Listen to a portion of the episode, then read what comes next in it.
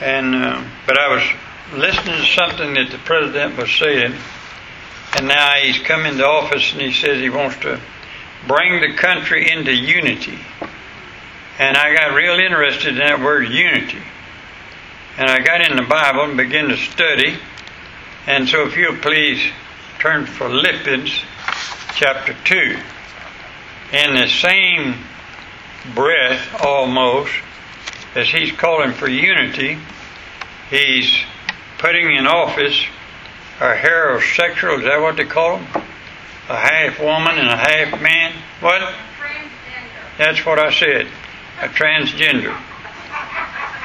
I don't know what they are, and they sure don't know what they are. But uh, they wanted us to be in unity with those kind of people. I want to tell you something now, and I want to show you something from the scriptures, and uh, that uh, you can't be in unity with that kind of mess. Amen. And I, I want you to read with me, please, in Philippians chapter two. I want to begin to read in verse one. If there be therefore any consolation in Christ, if any comfort of love, if any fellowship of the Spirit, if any bowels and mercies, fulfill ye my joy, that you be like minded, having the same love, being of one accord, of one mind. Let nothing be done through strife or vainglory, but in lowliness of mind let each esteem other better than themselves. Look not every man on his own things, but every man also on the things of others.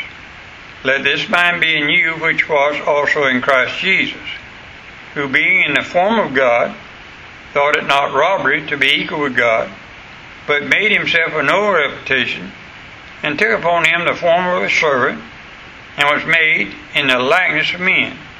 And being found in fashion as a man, he humbled himself and became obedient unto death, even the death of the cross. Father, we ask in Jesus' name that you'll bless each one of us tonight in this place. Bless the reading and studying of thy word to our hearts and minds. In Jesus' name we pray. Amen. I wish you'd take time when you get home to read the rest of that chapter. It has everything to do with unity. And remember this now Christ is our pattern. A lot of times we look at people that we call our heroes, uh, men especially have basketball players that they're heroes, they have football players that they're heroes, and uh, just great athletes are their heroes. And uh, I find in the Bible, as you study the Bible, that there should be only one hero of ours, and that's the Lord Jesus Christ. What I'm trying to say, that's the one we ought to be looking forward to being like. We're to be like the Lord Jesus Christ. Now, in studying that part, I want you to understand something. Number one, I want you to see the exhortation to unity is found in verses 1 through 4. If there be therefore any consolation in Christ, if any comfort of love, if any fellowship of the Spirit, if any bowels and mercies, fulfill you the, my joy, that you be like minded. Now, what I want you to see there is the world wants to call us, all of us, a brother. We're all brothers in this world. No, we're not. Uh, a Christian cannot be a brother of an unsaved person. That don't mean we got to go around hating nobody. I ain't even talking in that direction. I'm just saying that everybody is not my brother. Only those in Christ are our brother. Now, I know a lot of people that voted in this election as Christians. Amen? And when you think about that for just a minute, and here's a bunch of unchristian bunch up here that's wanting us Christians to be in unity with them and think like they do. And that is strictly against the Bible. Now watch this. Unity is attainable. We can have it. It can't be had through strife and vainglory though. Now look at verse 3. Let nothing be done through strife or vainglory but in lowliness of mind let each esteem other better than themselves. what the Lord is talking about, You take somebody that is high minded, you take somebody that's always thinking they're better than somebody else. There's no unity there. That's what happens to a lot of marriages. They get married, and they claim they love one another, and then one of them gets thinking that they're better than the other. And that's not unity. Now, Christ is our example, beginning in verse 5. Let this mind be in you, which was also in Christ Jesus, who being in the form of God, thought it not robbery to be equal with God, but made of himself of no reputation, and took upon him the form of a servant, and was made in the likeness of men. Now, what it's talking about is, if you want unity, then you got to be in the form of a servant. Now, we can see in these verses, we can see what Christ did to unify uh, the sinful creature, uh, which uh, only He can make a holy creature because He's the Creator. He's the Holy Creator. Number one, He left heaven's glory. In John 17, verse 5, Jesus said, And now, O Father, glorify thou me with thine own self, with the glory which I had with thee before the world was. And 2 Corinthians 8, verse 9 says, For you know the grace of our Lord Jesus Christ, that though he was rich, yet for your sakes he became poor, that you through his power might be made rich. Now, Jesus gave up a lot for you and I to unify us to God. That's our example. Jesus gave up a lot. If you want unity, you got to be willing to give up something for somebody else. Now, watch. Number two, he made himself of no reputation, verse 7. In other words, he did not lay aside his deity because the Bible says he, in verse 4, uh, I mean, verse uh, uh, 6, who being in the form of God thought it not robbery to be equal to God. So he was equal to God. He is God in the flesh, but he did not lay aside his deity. He was and is and ever shall be the total Son of God. In John 1, verse 1, in the beginning was the Word, and the Word was with God, and the Word was God. In 2 Corinthians chapter 4, verse 4, Christ, who is the image of God. Colossians 1.15 says, Christ, who is the image of the invisible God, the firstborn of every creature. In Colossians 2.9, for in him dwelleth all the fullness of the Godhead bodily. Hebrews 1.3, who being in the brightness of his glory and the express image of his person, and upholding all things by the word of his power, when he by himself purged our sins, sat down on the right hand of the majesty on high. Now here's what I'm talking about. Jesus laid down his reputation, but not his deity for us. Yet, notice again, he was made in the likeness of men, but without sin. In John 1 verse 14. And the Word was made flesh and dwelt among us. And Romans 1 verse 3. Concerning his Son, Jesus Christ our Lord, which was made of the seed of David according to the flesh. Romans 8 verse 3.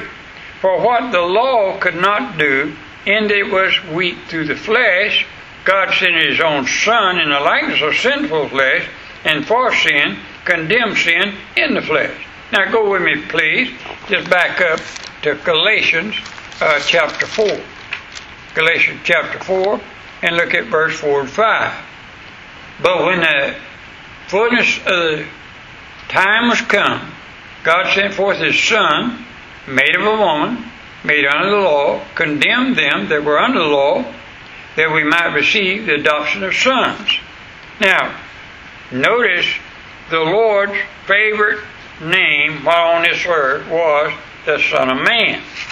Now, notice too, he took upon himself the form of a servant. Number three, he humbled himself. That is, he submitted to authority. He yielded he agreed to uh, talk our language. He agreed to wear our clothes. He agreed to eat our food.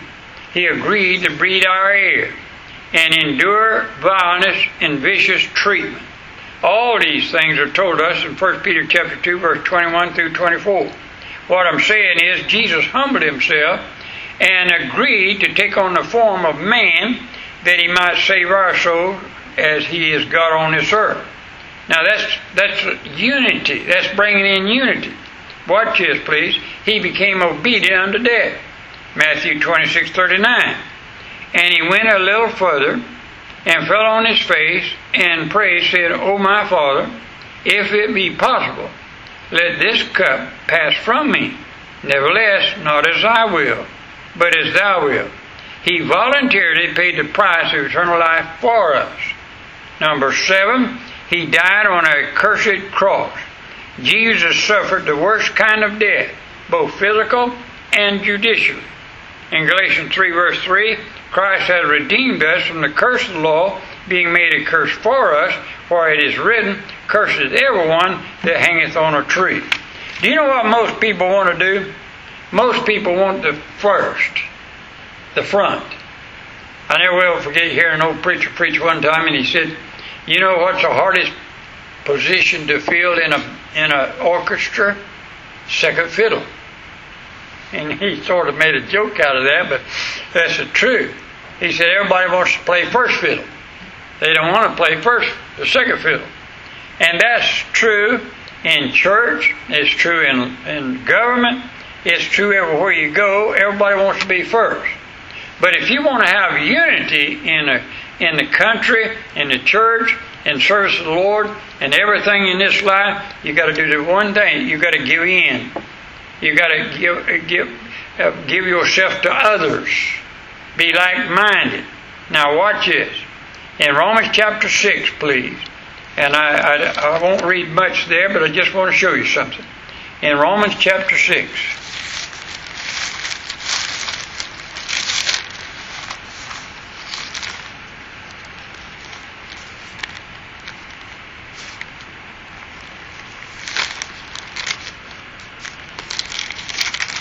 verse 1. What shall we then say? Shall we continue in sin that grace may abound? God forbid. How shall we that are dead to sin live any longer therein? Know ye not that so many of us were baptized into Christ Jesus, were baptized into his death? Therefore we are buried with him by baptism into death, that like as Christ was raised up from the dead by the glory of the Father, even so we also should walk in newness of life. What I'm trying to say here and what the Bible teaches is that when you become a Christian, when you accept Christ, you say, say the Bible says to kill the old self, bury the old self. Now I want you to watch this. Here's our uh, former inner self, what we were before we believed unto salvation. The old man is what we were as a children of God, or the firstborn Adam. When we believe unto salvation, we become a new man, a new creature. 2 Corinthians 5 verse 17. Therefore, if any man be in Christ, he is a new creature. Old things are passed away. Behold, all things become new. Now, turn with me to 1 Corinthians a minute.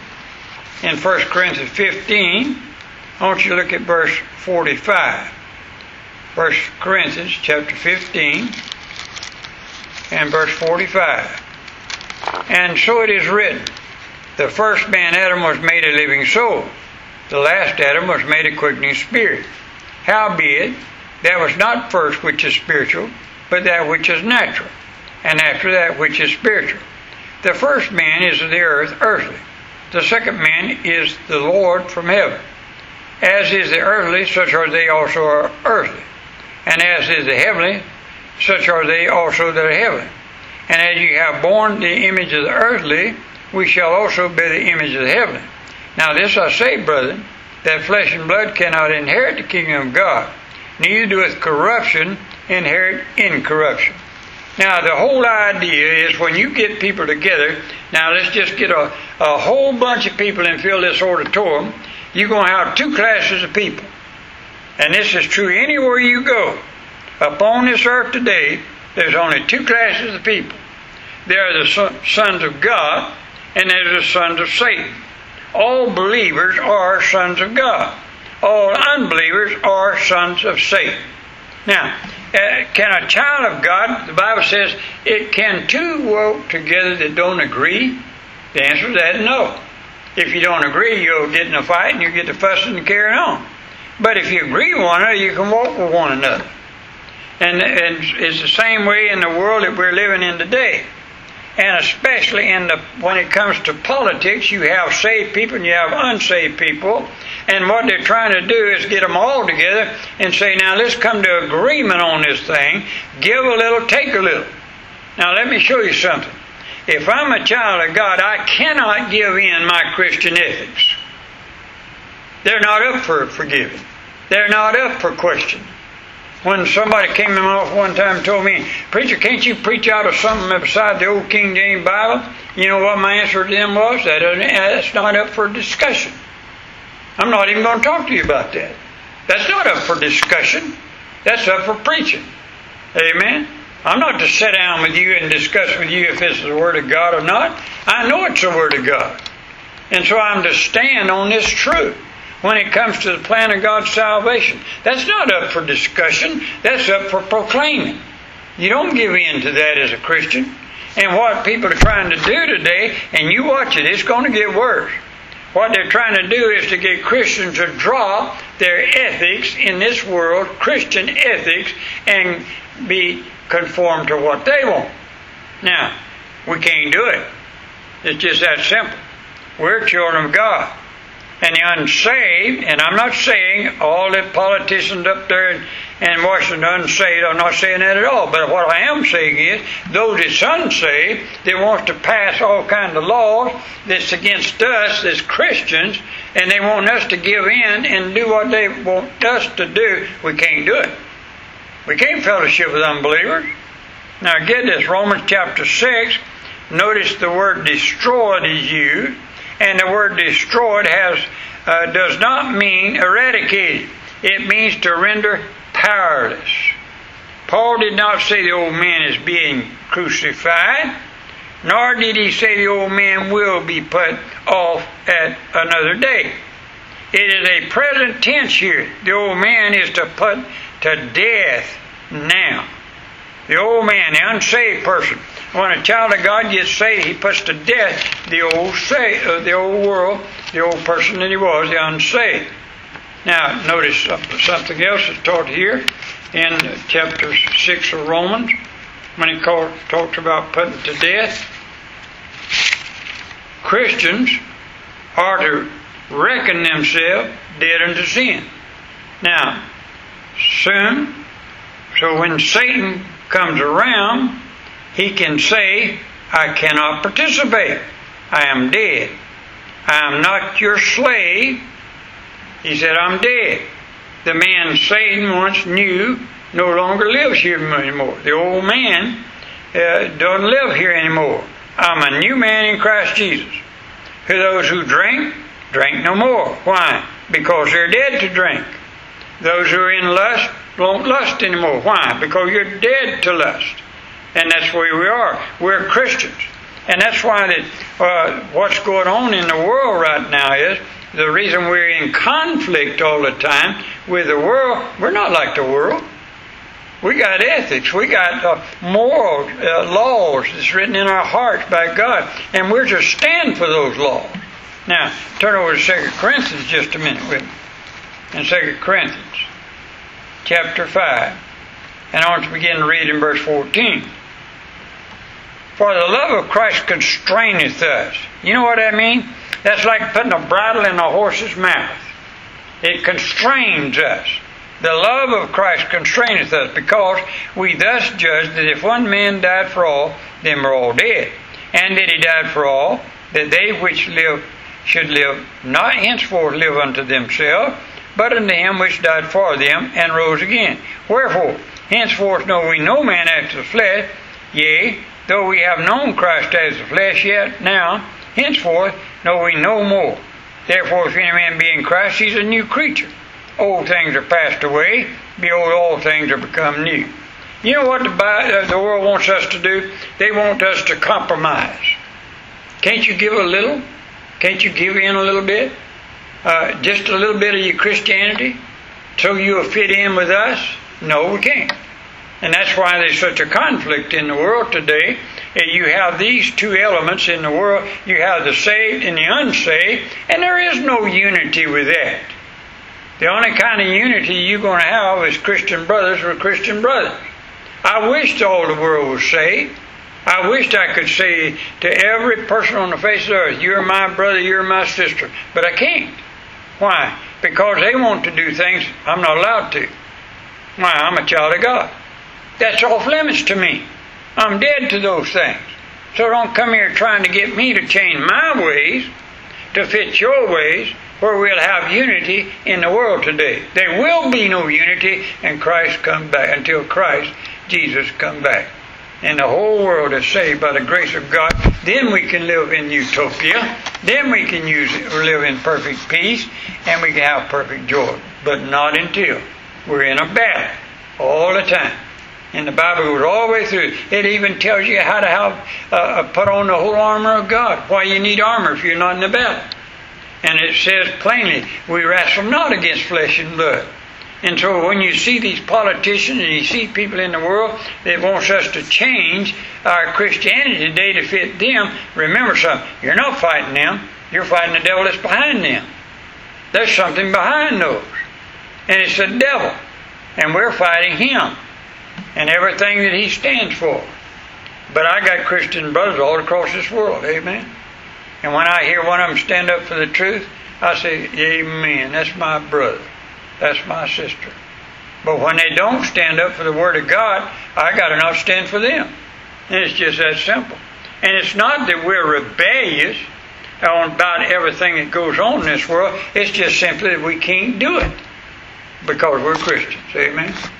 And so when it comes to this thing of unity, it means that if two Christians gets together, and we're children of God, we have the same Holy Spirit in us.